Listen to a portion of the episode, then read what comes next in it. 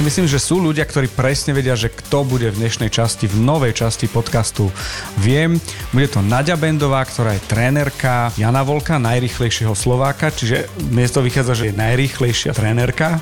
Nadi, ahoj, servus, rád ťa vidím. Pekný deň, no už nedávno najrychlejšia. No a David Brun, ktorý je domáca lavička značky Viem, ale hlavne je tréner trénerov. Znamená, že dnes to bude trénerské. Môžeme to tak zobrať, že trénerský David, ahoj. Ahojte, tom si myslím, že sa aj cítim relatívne doma, takže sa teším. OK. Počúvate Viem podcast. Keď sa stretnú dvaja tréneri, to sú minimálne dva názory proti sebe, ak nie tri.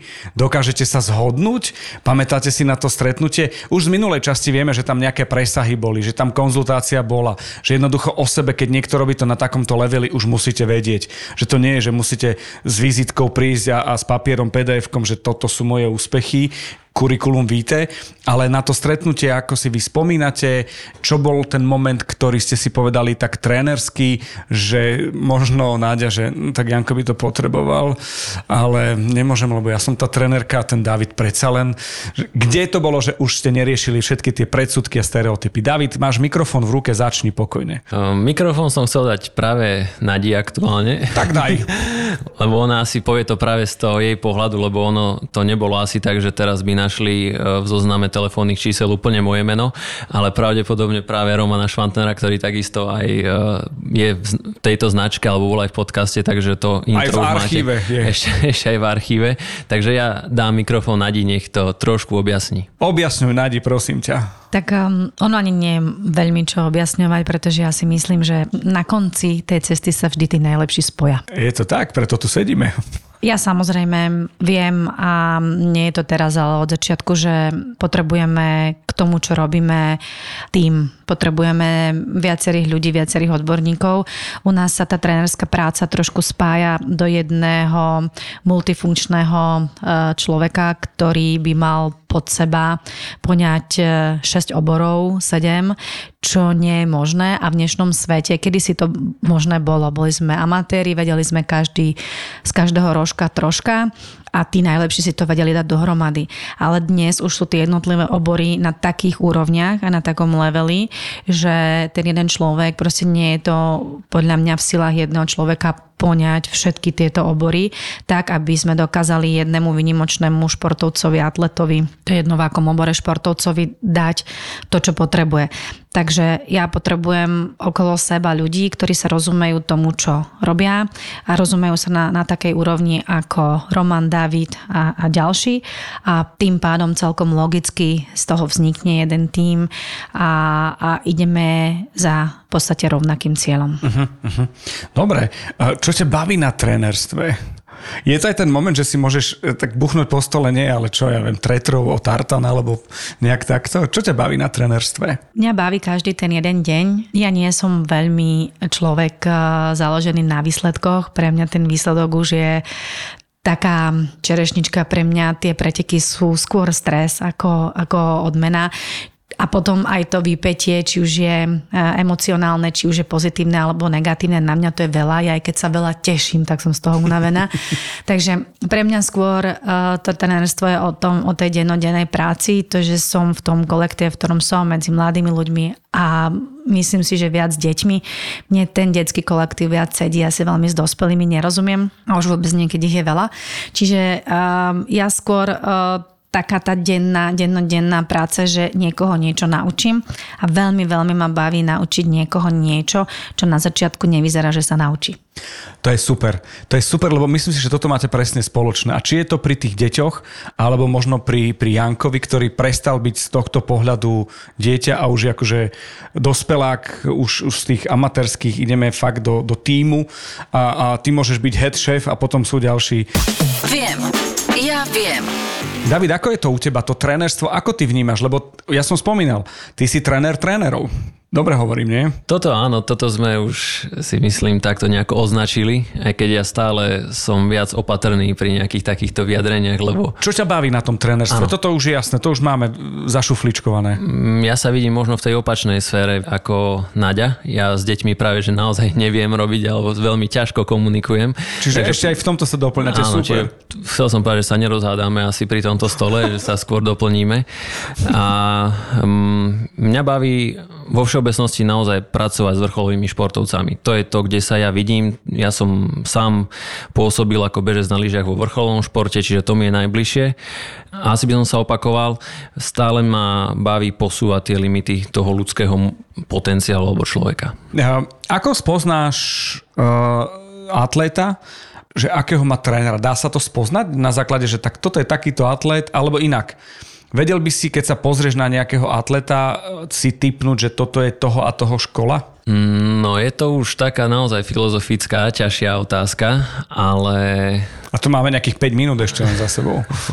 Ale určite v každom ohľade, tak ako aj pri futbale, to mužstvo hrá pod nejakou filozofiou a pod nejakým videním toho hlavného trénera a nejakým spôsobom sa správa, vystupuje. Eh, Či už na ihrisku, alebo pred um, mikrofónmi, alebo pred médiami. Čiže takisto aj po tej kondično-trenerskej stránke už tí odborníci naozaj môžu vidieť, že koho je to výtvor, keď to tak poviem, lebo už tá svoja, tá jeho peča tam je.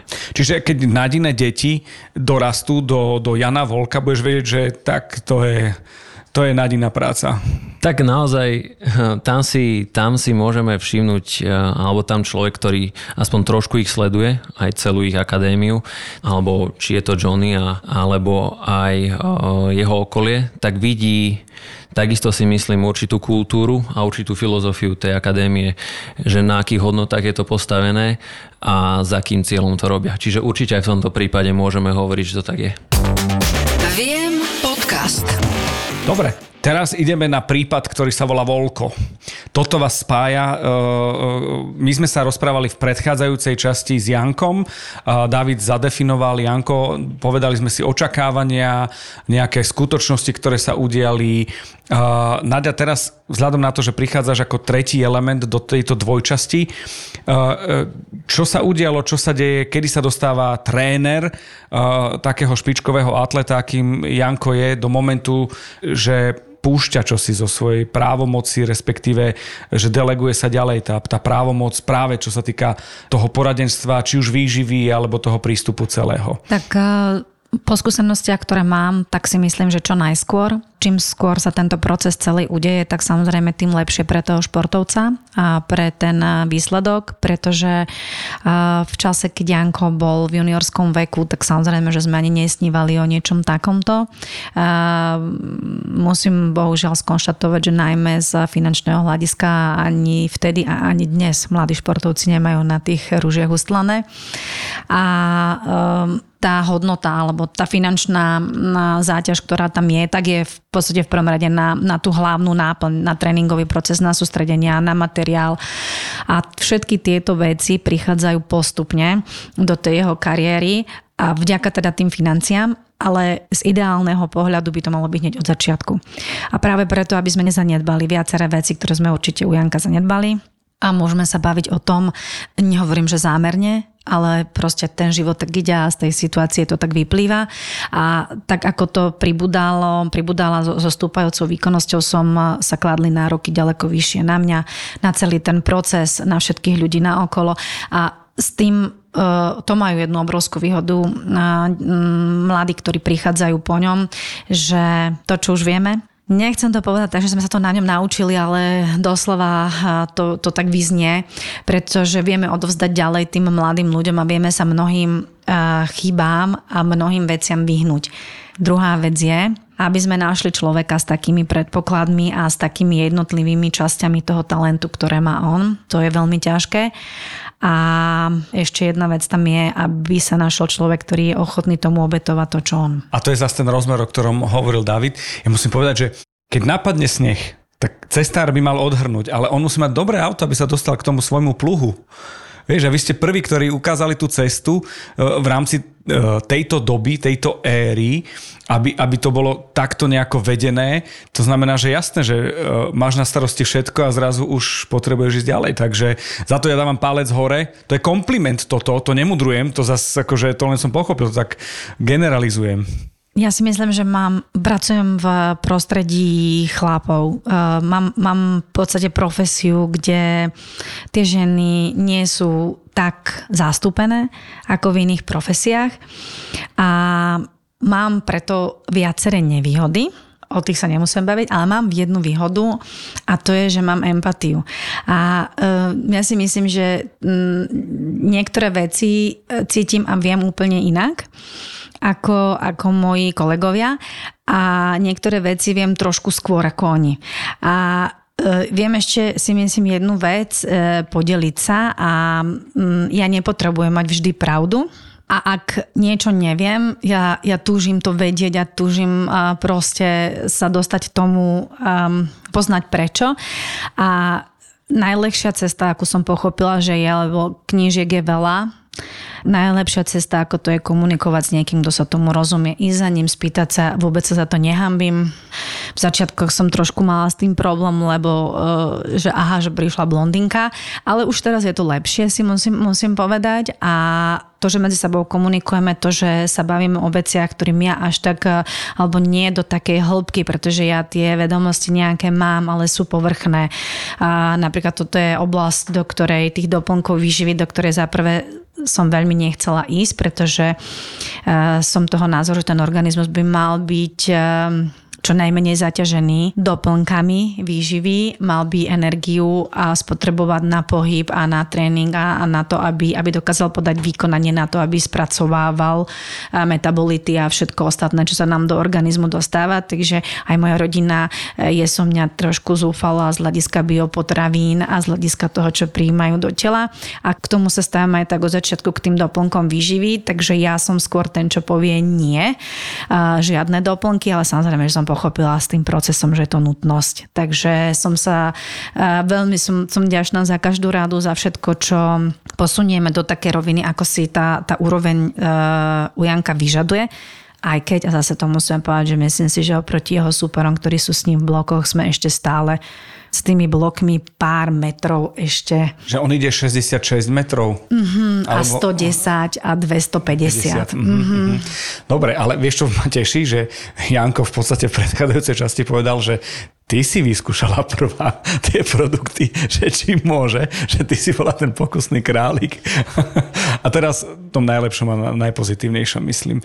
Počúvate Viem podcast. Počkaj, David si otvoril poznámky, lebo bude mať k tomu niečo, čo povedať. Tak som zvedavý, že čo ty v podstate povieš na tento moment, ktorý pre mňa, ak by sa to rozvinulo, Nadi, čo si ty povedala, tak z tohto by bola nejedna bakalárka a, a rigorovská v rámci fakulty, lebo toto bolo, že fú, veľký exkurs do, do trenerskej duše. Nie len to, že, že čo ťa na tom baví, ale to, čo si teraz zadefinovala.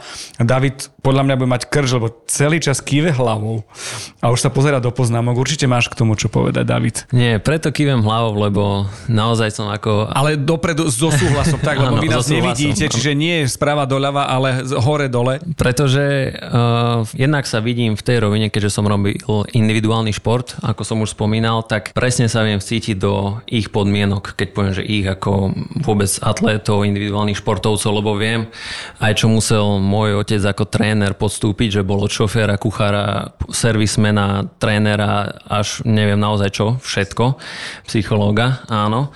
A e, čo junior hovoríš o, o tých mojich poznámkach, tak uh, tu som sa v tomto druhom bode, čo Nadia, o ktorom ona hovorila, som sa veľmi videl aj v tom, že ja som sa jeden čas totožnil veľmi s takým citátom Charlieho Francisa, ktorý som si poznačil, ja všetko dávam do, do notes, do poznámok, čo ma osloví a v podstate, keď to budem nejako parafrázovať, tak je to o tom, že uh, ak je niekto, kto dokáže sklbiť ten scientific knowledge alebo naozaj to, tie poznatky o tom tréningu a možno s nejakými takými nuansami okolo techniky, biomechaniky a naozaj všetkých tých detailov.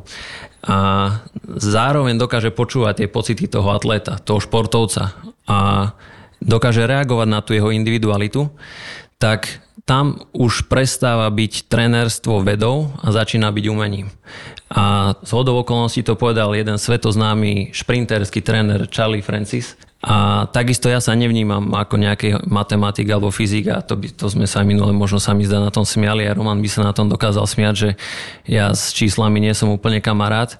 A preto aj teraz zase naďaký hlavou a preto tento citát som si zobral veľmi za svoj a preto som rád, že to tu odznelo z jej strany pretože aj ja sa tak viac menej vnímam, že naozaj e, je toto extrémne dôležitý faktor, je to možno X faktor v tom trénovaní, že nie je to o tých knihách, iba o tých knihách, o tej anatómii, o tej biomechanike, keď to človek nevie podať, keď nevie komunikovať, keď nevie rozprávať, keď nie je pripravený, keď necíti tú danú situáciu tak, ako by mal cítiť v rámci tých športovcov. Ja robím nie tak ako síce aj v e, Náďa má v týme viacero športovcov, ale ja robím s 25 chlapmi alebo chlapcami, mužmi naraz a tam je to ešte dobrý mix pocitov a tam naozaj treba byť aj taký trošku psychológ a mať nejakú tú mieru empatie. Takže preto som si kýval hlavou a naozaj v tomto vidím, ako by som ešte raz opakoval ten X-faktor trénovania, ktorý sa nedá naučiť, dá sa zlepšovať, ale je kľúčový.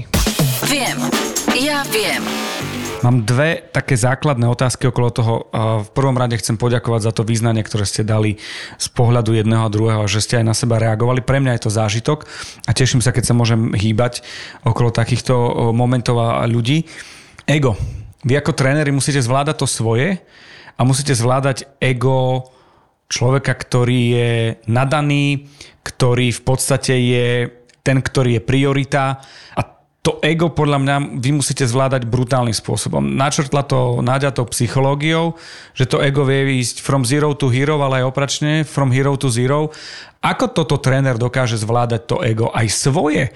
Lebo aj ten tréner má svoje ego a, a niečo vyžaduje. A nie je to, ako sme spomínali ešte, kým sme začali nahrávať celkom o, o telesnej výchove a píšťalke. Teraz nič zlom lebo teraz sa posúvame na úplne iný level, kde práve s tým egom uh, sa človek hrá a musí vedieť hrať s ním, strategicky myslím, že to nie je o tom, že odzvoní a príde iná trieda.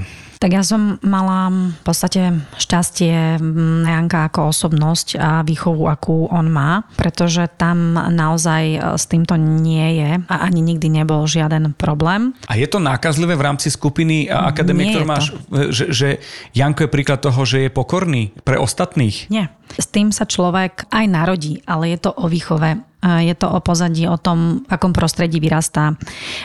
Ja mám rovnako, som mala v skupine rovnako pohybovo nadaných e, športovcov, ale ten talent toho človeka sa dokáže prejaviť až po čase. Tie pohybové danosti dokážu sa pretaviť v ten vrcholový výkon až v momente, keď sa k tomu pridá množstvo ďalších faktorov.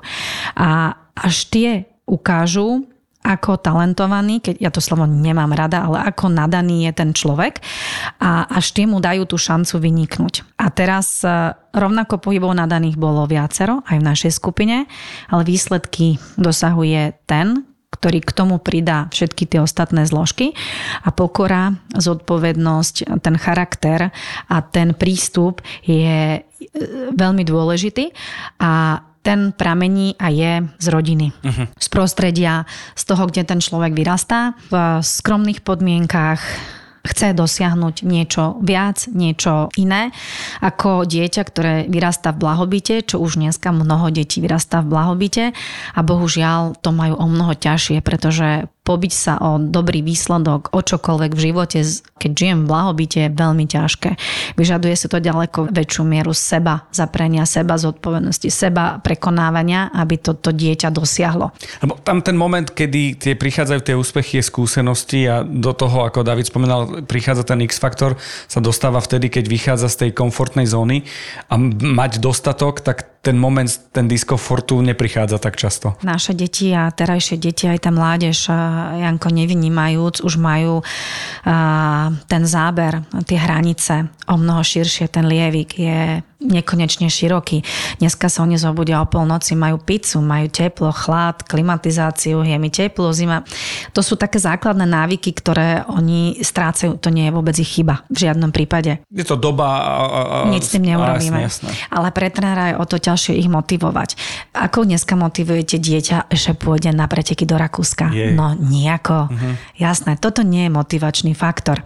A, a čo ja vnímam ako veľký problém je, mm, v športe sme boli ľudia, ktorí chceli vyniknúť. V každom svojom obore chceme vyniknúť. Dneska nie je pre dieťa problém vyniknúť, keď sa natočí do akékoľvek aplikácie. Čím väčšia sprostosť, čím väčšia možno absurdita, tým lepšie. A zrazu vyniká, zrazu ho niekto obdivuje. Čím viac ho ľudí obdivuje, tým lepšie. A v dnešnej dobe mám pocit, že čím je to väčšia absurdita, tým viac je obdivovaný. A teraz, prečo by on potreboval sa presadiť v športe, kde musí to, to, to a to. Odriekať, áno, a nehovorím, čo to stojí všetko. Keď sa doma natočí, zrazu má kopec sledovateľov. On predsa nepotrebuje do športových správ, hej? Lebo, lebo túto pozornosť nepotrebuje on e, takto si získať.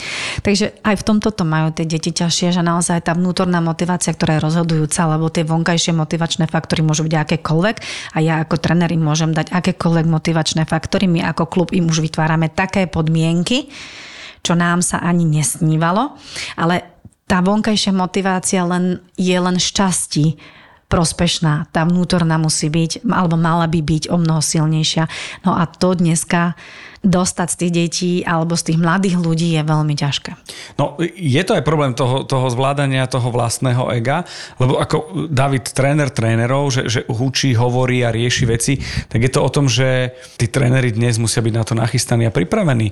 Že v momente, kedy, akože ja netvrdím, že každý atlet vo voľnom čase si, si niekedy čítal knihu, hej, ale predsa len už sú, už sú mobily a že už, už, už je to jednoduchšie ísť vpravo, vľavo na Netflixy a tak. Inak musím protestovať, už nie je pizza na polnoci, však to sme si prešli s Janom, to nie už nie. Nie, nie, ja viem, ja viem, ja viem, ja viem, ja viem. Ako to vidíš ty, David, prosím ťa? Eh, Čo sa týka ega a trénera, takého ego v tom pravom slova zmysle, ako si to vieme hneď eh, predstaviť, tak už som spomínal kurz alebo konferenciu, na ktorej bol rečník, teda Henk Reinhoff, holandský šprinterský elitný tréner. Tak tam sme krásne mohli vidieť, ako svetový level, ktorý je uznávaný kdekoľvek na svete, je najpokornejší, najskromnejší, bez akýchkoľvek manierov, ega alebo čokoľvek. A to si aj myslím, že čím viacej vieme a čím sme taký naozaj viacej sa blížime na tej krivke k tej expertnosti, alebo že by sme už boli tí odborníci, tak týmto ego ide stále nižšie a nižšie a nižšie, lebo sme pokornejší v tom, čo nevieme. To, je, to ma Roman Švanter naučil. Volá sa to Dunningov-Krugerov efekt alebo syndrom. A v podstate čím menej vieme, tým si viacej veríme. No a potom v tej praxi je veľmi dôležité aj to ego, nechcem povedať, že potláčať, ale ja kebyže sa takisto postavím pred športovcov a idem tam búchať do pohrudí a niečo od nich chcieť, tak si myslím, že to úplne nie je uveriteľné a skôr tou pokorou a odbornosťou, takouto prirodzenou vám dokážu uveriť alebo to dokážu kúpiť. Takže uh, to je jedna rovina a druhá rovina je to, že ja by som na tom tréningu tiež dokázal možno toho človeka rozbiť alebo mu ukázať, čo viem, ale takisto to o tom nie je a je to práve o tom, aby čo mu pomôže. A tam zase ja musím z toho môjho ega ako keby si zobrať. Nedám mu 100 krát 20 sekúnd na airbajku, lebo tam by som sa vybúchal po hrudi, aký som ja bohovský tréner, lebo som ťa rozbil tak na kašu, že ani nevieš odísť. Ale dať mu to, že keď sa možno necíti dobre, alebo keď má nejaký konkrétny problém, tak pracujeme na tom a možno odíde s iným pocitom, alebo určite odíde s iným pocitom, ale určite to nie je o tom egu. Viem podcast. Nadi, ja sa teraz dostanem do momentu, kedy si sa dostala do kontaktu na konferencii v stánku Leták Tyčinka k produktom Viem. Trénerka, ktorá má všetko na starosti. Cez psychologickú trénerku, strategi- naplánovanie cestovania, presuny, všetko, všetko, stravu, papaničku, nepapaničku. A teraz sa dostaneš k tomu, že také, čo si existuje, dostaneš to do ruky. Jasné, že tiež to nie je o tom, že je to nová informácia, že, že, že nie je to nič extra nové, ale že tento moment ma zaujíma pre teba, že fíha, si si povedala pričom napríklad?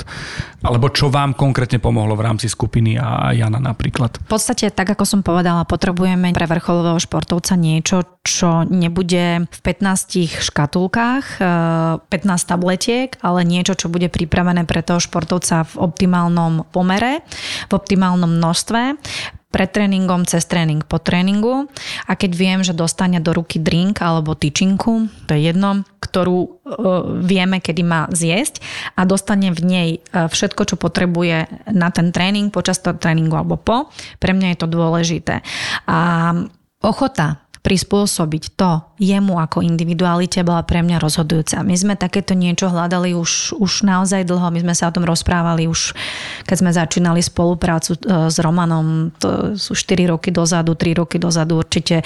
S Davidom sme sa rozprávali o tom, že niečo takéto naozaj potrebujeme. No a potom prišla situácia, kedy ja sama som, teda keď už tie produkty boli na svete, mohli sme ich ochutnať, mohli sme ich e, začať používať a to bolo rozhodujúce.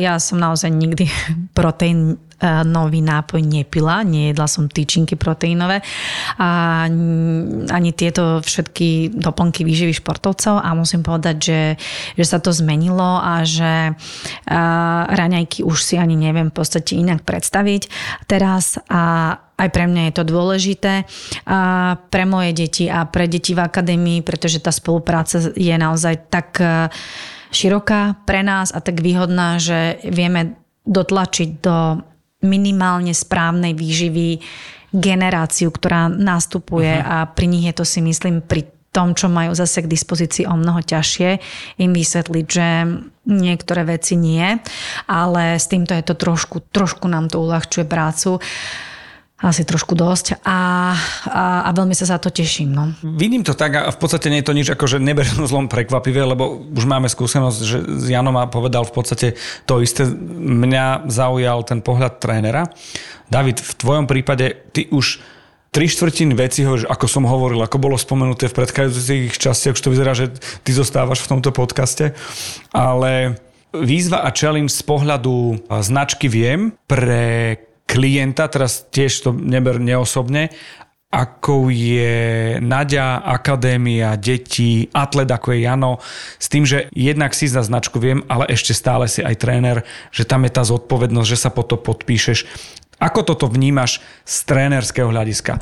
Lebo brali sme to z toho atletického alebo zo športovca, čo ty máš skúsenosť s tým, s tým uh, lyžovaním, s tými bežkami, ale, ale teraz z pohľadu toho trénerského, lebo možno nás počúvajú tí, ktorí chcú byť Volko, tí, ktorí chcú byť e, Nadia Bendová alebo nejakí ďalší iní športovci. A tréneri, že chcú sa venovať trénerstvu. Tak musím opäť začať tým, že nedá sa zabudnúť na ten čas, kedy som bol športovec a ako som bol stratený. To je úplne podstatné povedať, je to alfa omega, kedy ja som bral naozaj absolútne nezmysly. Nikto mi nevedel poradiť, ani nedokázal poradiť, lebo v tom čase však čo bolo niekde nejakej dobrej farebnej e, pre e, čačkanej pixly, tak to bolo v podstate najlepšie. A preto nechcem to tak nazvať, že súcitím s nimi, ale áno, ako športovec, ale aj ako tréner. A keďže aj viem, čo jem, je ten náš nejaký pomyselný alebo ten náš claim, tak zase aj to som hovoril pri Jankovi, že to je o tej strave, je to o jedení a nie hneď o doplnkoch. A o tom sme sa bavili zase ako o prvom kroku. Čo ješ, akú máš krv, ako vyzeráš hlavne po tejto stránke životosprávy, možno spánku a tak ďalej. Čiže takisto ten presah potom smerom aj z pohľadu trénera k tej celej akadémii, k tým mladým športovcom, či už alebo uh, k Janovi ako tej čerešničke na torte pomyslenej, tak tam sa to nemení a stále je to o týchto princípoch a o týchto hodnotách. No a potom samotné produkty alebo teda doplnky výživy prichádzajú na radu možno už ako posledné a celý ten obraz dokrašľujú, pretože musíme si byť stále vedomí, že tá stráva nemá to, čo má mať v dnešnej dobe. Tá mládež nedostáva to, čo má dostávať v dnešnej dobe, možno v nejakých aj stravovaniach v škole alebo kdekoľvek, alebo to, čo si stihnú, môžu kúpiť. Tak potom tam prichádza na, rad, na radu minerálové, vitamínové doplnky. No a pri Jankovi a pri tom Ferrari zase už tam, aj keď už toto všetko je pokryté, tak stále to nestíha pokrývať tie jeho nároky a preto, čo Nadia hovorila o tých nejakých mixoch alebo blendoch presne na mieru e, toho vrcholového športovca, tak to je práve to, čo sme aj s Janom riešili, alebo o čom sme sa rozprávali, aby on nemal aj hlavu zaťaženú, aj pečen zaťaženú, aj žalúdok zaťažený zaťažený nejakými um, veľkým počtom produktov, zbytočných produktov, ale dostal to, čo má dostať. Takže eh, neviem, či som úplne zodpovedal, ale... U mňa áno, v podstate ja som potreboval od teba vedieť, že keď bude blend, ktorý sa bude volať Jan Volko, budem rýchlejší. Nie, nemusíš odpovedať na hlúposť, nie, nie, nie, nie, nie. No.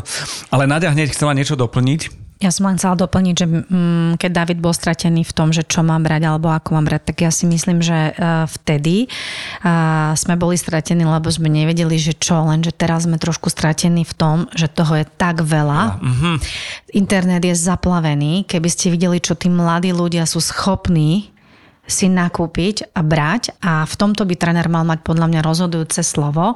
A ja napríklad trvám na tom, aby športovci, ktorí trénujú podo mnou, tak eh, dodržiavali eh, určité dávkovanie, určité druhy tých doplnkov výživy, pretože ja som zodpovedná za ten výkon a ak ja budem vynakladať obrovské úsilie v tom tréningovom procese na to, aby ten výkon dosiahli a oni to potom vylepšia v úvodzovkách nejakými dobrodkami, ktoré za prvé buď e, sú z hľadiska antidopingu e, nedovolené, alebo ja neviem, sú absolútne nevhodné, alebo sú nevhodné v určitom období, no tak je to kontraproduktívne a dneska sa už k ním dostanete tak ľahko tak lacno, že kedysi možno bol problém sa v tom vyznať, ale my sme ich ani nezohnali, lebo sme nemali kde teoreticky. A teraz sa už dá. A teraz je to. Okay. Čiže veľký pozor na internet, veľký pozor na predajcov, veľký pozor na to, čo tam je napísané. Nefunguje to.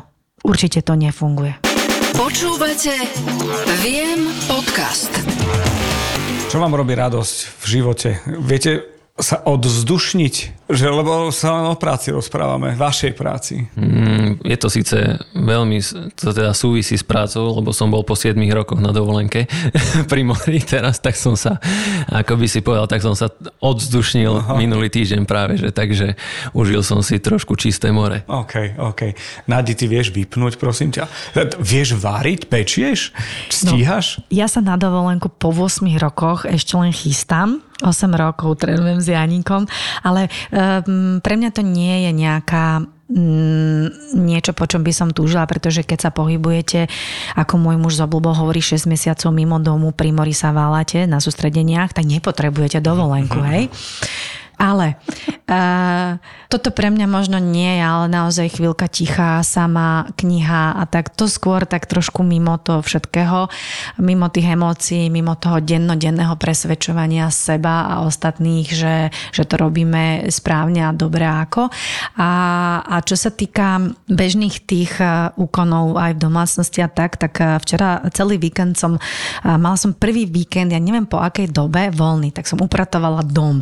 Lebo mám pocit, že nám za chvíľku padne na hlavu a upratovala som veci, ktoré neviem, či vôbec za neviem koľko rokov sme tam nasťahovali, či som urobila. A môj manžel to vzdal e, v polke dňa a povedal, že nemohli by sme mať aspoň nedelu voľnu, ale ja som sa cítila dobre a robila som niečo iné a manuálne. Vôbec som pritom nemusela, dobre, rozmýšľala som, čo vyhodím a čo nie, veľa som vyhodila, ale a bolo to niečo, čo som naozaj veľmi dlho nerobila, takže možno paradoxne trochu iný relax. Super. No, e, chcel by som vám poďakovať, zaželať vám veľa zdravia, lebo všetko ostatné už viete lebo ste tréneri. A ak nie, tak sa to dozvedáte a to skúsenosťou viete ďalej. Poďakovanie nie len za tento podcast, ale za to, čo robíte a za to, že, že ten moment, kedy ja možno budem zlý pri čipsoch, poviem poď, poď, poď, poď, poď. Ten pocit je možno 8 rokov, neviem David v tvojom prípade, že koľko presne, že, ale asi takto nejako bude či už z toho športota. Čiže za fanúšikov vám ďakujem, aj za to, že som sa mohol s vami porozprávať a vypočuť si to, čo ste hovorili. Takže nech ste zdraví, všetko ostatné bude. Ďakujem pekne. Ďakujeme. Ďakujem, pekný deň. Viem podcast.